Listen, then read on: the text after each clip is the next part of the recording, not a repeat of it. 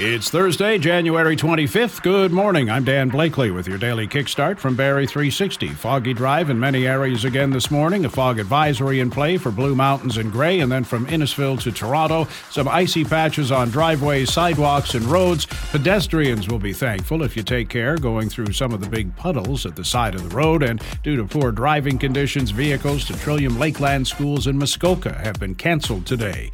Newfoundland Liberal MP Ken McDonald is the first member member of the caucus to call for a review of Justin Trudeau's leadership, told Radio Canada his tenure has reached a best before date, that it's time to clear the air, and if people are still intent on having Trudeau lead them, fine.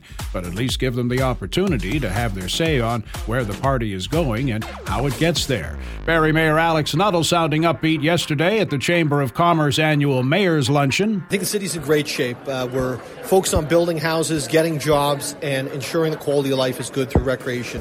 Uh, that's what the next few years looks like. It's our meat and potatoes, and uh, we're working uh, in uh, in a very uh, focused and prioritized way to deliver. Chamber of Commerce Executive Director Paul Markle thinks this council is working very well together. That it's encouraging to see that some of the issues that were not brought on by this council are being addressed in a prudent manner. Bad Boy has been declared bankrupt after failing to file a restructuring proposal. It had until yesterday to do so. What that means is any remaining assets will be sold off and the money distributed to creditors. There will be no restructuring.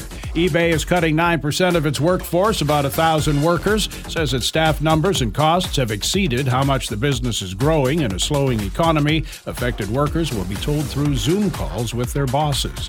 Clouds today, chance of drizzle, foggy in places, high of 3. That's your kickstart for January 25th. We're back again tomorrow. Until then, remember the strongest people are the ones who are still kind after the world tore them apart.